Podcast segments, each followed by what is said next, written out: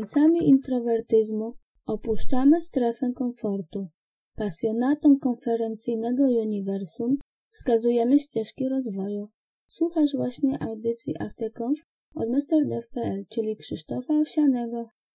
Cześć, witaj w dziesiątej części podcastu Afterconf. Jest to ostatni odcinek pierwszego sezonu, co oznacza, że publikując ten odcinek osiągnąłem pierwszy poziom celu podcastera.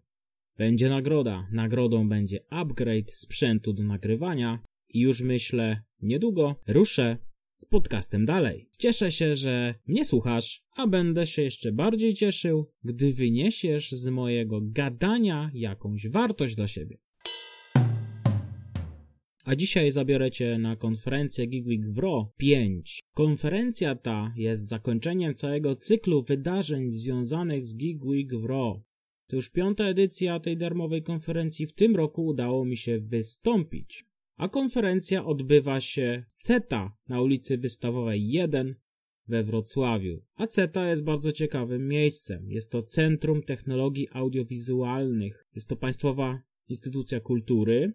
Rozpoczęła swoją działalność w 2011 roku w wyniku przekształcenia wrocławskiej wytwórni filmów fabularnych. Centrum posiada dużą halę nagraniową. W jednej z nich odbywała się właśnie konferencja. Centrum Technologii Audiowizualnych jest zainteresowane współpracą, jednak wyklucza tutaj czas, gdy w centrum odbywają się zdjęcia do filmów, bo cały czas nagrywają i działają w obszarze kinematografii. By dostać się na konferencję wystarczyło zarejestrować się za darmo i po prostu przyjść. Jednak jak to bywa w przypadku darmowych eventów, rejestruje się dużo osób, jednak z frekwencją już jest troszkę gorzej. I tak samo było w tym przypadku. Na tej konferencji do dyspozycji mieliśmy jedną ścieżkę i prezentacje trwały maksymalnie 40 minut.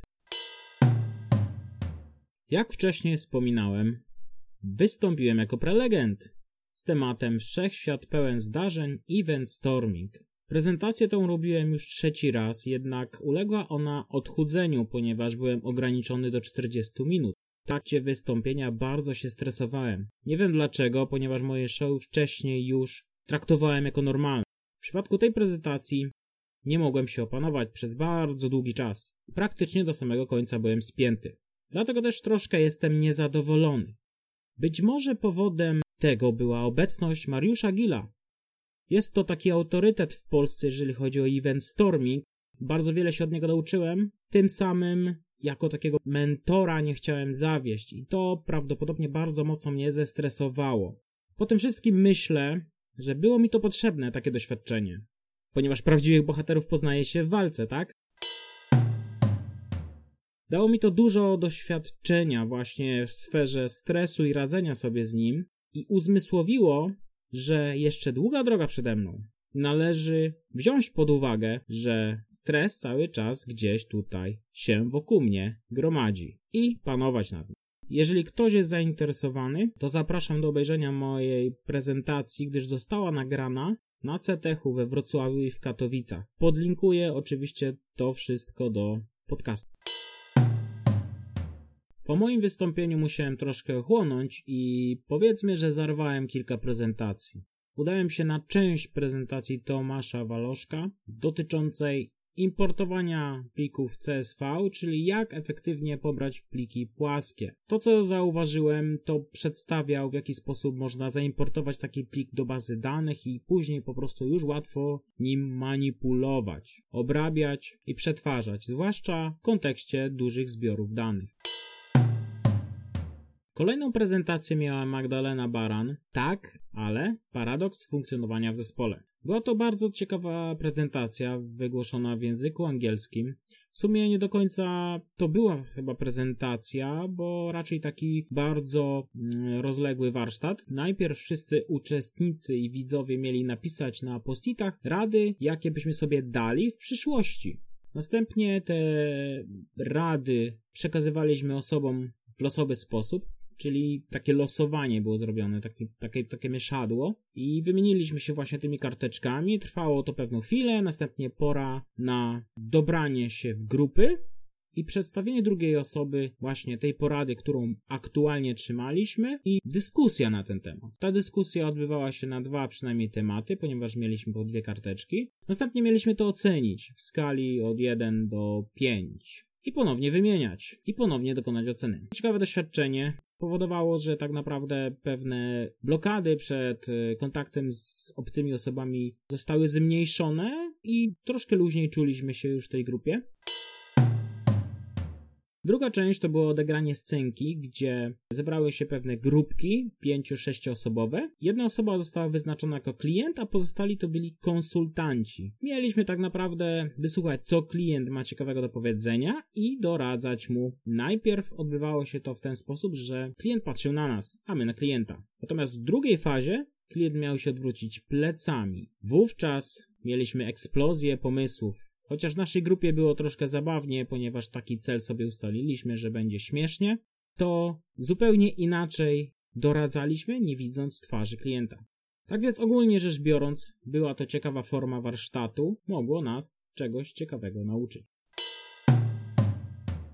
Kolejną prezentację miał Kamil Musiał. Scaled Agile Framework, SAFE. Jak pracować zwinnie w dużych firmach. Byłem u e, Kamila na stoisku Noki nie wiedziałem, że ma prezentację i mogłem sobie pokonfigurować urządzenie podpięte do laptopa. Był to taki switch, przełącznik zasilania podpinany po lanie. Tym samym można stwierdzić, że prezentacja odnosiła się właśnie do Nokia, że Nokia stosuje różnego rodzaju tutaj zabiegi, żeby zarządzać dużymi zespołami. Prezentacja była po angielsku, obejmowała takie obszary jak wyjaśnienie działania Waterfall, Agile, Scrum, tak samo e, wyjaśniała dość szeroko, czym jest Safe, jak to działa, czym są value streamy, jak z tego korzystać w dużych organizacjach, jak organizować zespoły, by działały w trybie ciągłym, jak uczyć Scrum Masterów. Kamil starał się nas przekonać do tego, że to działa i niesie dużą wartość w dużych organizacjach. Rozbierał pewne elementy na części i wchodził głębiej, wyjaśniając,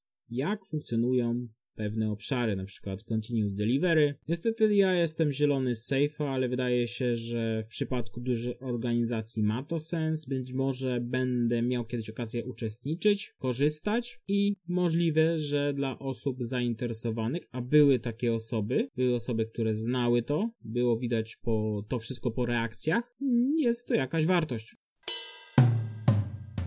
Kolejną prezentację miał Witalij Rudnicki, niemniej jednak była zamiana w agendzie i, i zaprezentował się Robert Szczygielski z tematem świadome wyjście z analfabetyzmu edukacyjnego. Wyszedł od definicji analfabetyzmu, przedstawił różne odmiany, ale bardzo mocno skupił się właśnie na analfabetyzmie edukacyjnym. Tym samym przedstawił kilka technik uczenia się. Fiszki, rozcieńczanie, mapy myśli, pałac pamięci, pomodoro i kaczuszki. Do każdej z wymienionych technik zastosował pewien schemat, czyli omówił jak tego używać, jakie są jego wnioski oraz gdzie to można użyć. Podsumował je następnie wszystkie i zasugerował, by łączyć te techniki, czyli na przykład przy pomocy pomodoro i rozcieńczania zastosować naukę korzystając z fiszek i map myśli.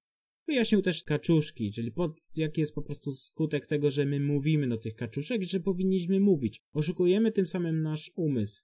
Więc ta technika bardzo ciekawa w kontekście programistycznym, ponieważ często możemy spotkać te kaczuszki na różnych stoiskach i możliwe, że warto byłoby sobie wziąć taką kaczkę i spróbować potestować, pozadawać pytania do tej kaczki. Być może nam odpowie. No i na samym końcu Witalij Rudnicki, The Rise of Multimodal Database. Witalij z tego co słyszałem właśnie na początku prezentacji mówił, że był jednym z, z organizatorów Gig Grow i przyjeżdża troszkę z sentymentu. Opowiadał jak w tytule o bazach danych. Mówił trochę o historii baz danych, o historii języka SQL, o językach deklaratywnych, o tym jak to było z całym OOP, jak to ciężko było e, mapować na bazy relacyjne, dlaczego to wszystko ewoluowało w kierunku NoSQL-ów jak bardzo obecnie są rozdrobnione bazy NoSQL-owe jest bardzo dużo różnych odmian i urosło to do niebotycznych rozmiarów. Mówił też o Polyglot Persistence, czyli o stosowaniu różnych rodzajów baz danych w kontekście mikroserwisów, tak ostatnio popularnych, oraz co dalej. Skoro mamy różnego rodzaju bazy danych, czyli relacyjne, NoSQL-owe, bazy danych grafowe, etc., etc., to dalej jest coś takiego jak bazy wielomodalne. To są takie bazy, które implementują pewne właściwości różnych rodzajów baz, czyli mamy przykładowo NoSQL-a, mamy bazę grafową i tak dalej, różne właśnie koncepty tutaj bazy danowe w jednym miejscu, możemy z tego korzystać. Zaprezentował też przykłady użycia takiej bazy na OrientDB. Przetwarzał różnego rodzaju dane geolokalizacyjne. Kilka przykładów właśnie pokazywał. Mówił też, że na Udemy jest kurs za darmo właśnie o tym, jak korzystać z tej bazy. Prezentację prowadził bardzo zabawnie, bym powiedział, przez to, że wybrał ciekawe tutaj przykłady. Pokazywał też właśnie, w jaki sposób można wykorzystać gromadzone dane przez Google'a i o tym, że można te dane wyłuskać od Google'a, niemniej jednak nie są one w takim bardzo przyjaznym formacie, ale udało mu się te dane wyłuskać i można zaimportować właśnie do tego OrientDB i przedstawić w formie obszarów, gdzie bywa w ostatnim przedziale czasu.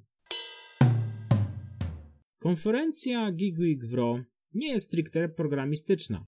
Dlatego można było zobaczyć zróżnicowane prezentacje. Jednak biorąc pod uwagę całościowo GigWeek, ponieważ było to wiele różnego rodzaju meetupów organizowanych we Wrocławiu, to można powiedzieć, że jest to multikonferencja, bardzo rozległa, rozproszona po całym Wrocławiu, wydarzenie dla szerokiego grona geeków, takich jak ja. Cieszę się, że mogłem dołożyć moją malutką cegiełkę do tego właśnie wydarzenia, tak jak rok wcześniej, tylko że wcześniej wystąpiłem na Wrocnecie. Myślę, że będę miał przyjemność jeszcze po prostu coś tutaj w przyszłości się udzielić i że udam się za rok na konferencję, też może z jakąś prezentacją. Przypominam, iż niedługo, bo 31 maja w Kielcach odbędzie się konferencja Sekfold i że mam wejściówki. Następnie 27 września w Warszawie także zagości Sekwold i ostatecznie będzie miała miejsce w listopadzie w Krakowie. Oprócz tego 25 maja mamy w okolicach Podkarpacia, a dokładnie Rzeszowa, konferencję Rzemiosło IT. Z tego co wiem, są jeszcze dostępne wejściówki do kupienia, więc zachęcam. Oraz trochę później, bo 8 czerwca w Zielonej Górze Greenfield Conf też można jeszcze zakupić wejściówki. Oprócz tego, skoro omówiłem dzisiaj troszkę mojej prezentacji na temat eventstormingu, zachęcam do skorzystania ze strony szkolaeventstormingu.pl i zapisania się na mój newsletter. Będę coś tam publikował, będę dokładał tam jakieś wartościowe informacje i prawdopodobnie coś z tego się zrodzi. Na dzisiaj to już tyle. Dzięki za to, że mnie słuchałeś, słuchałaś i zapraszam do kolejnych części AfterConf już w sezonie drugim. To cześć!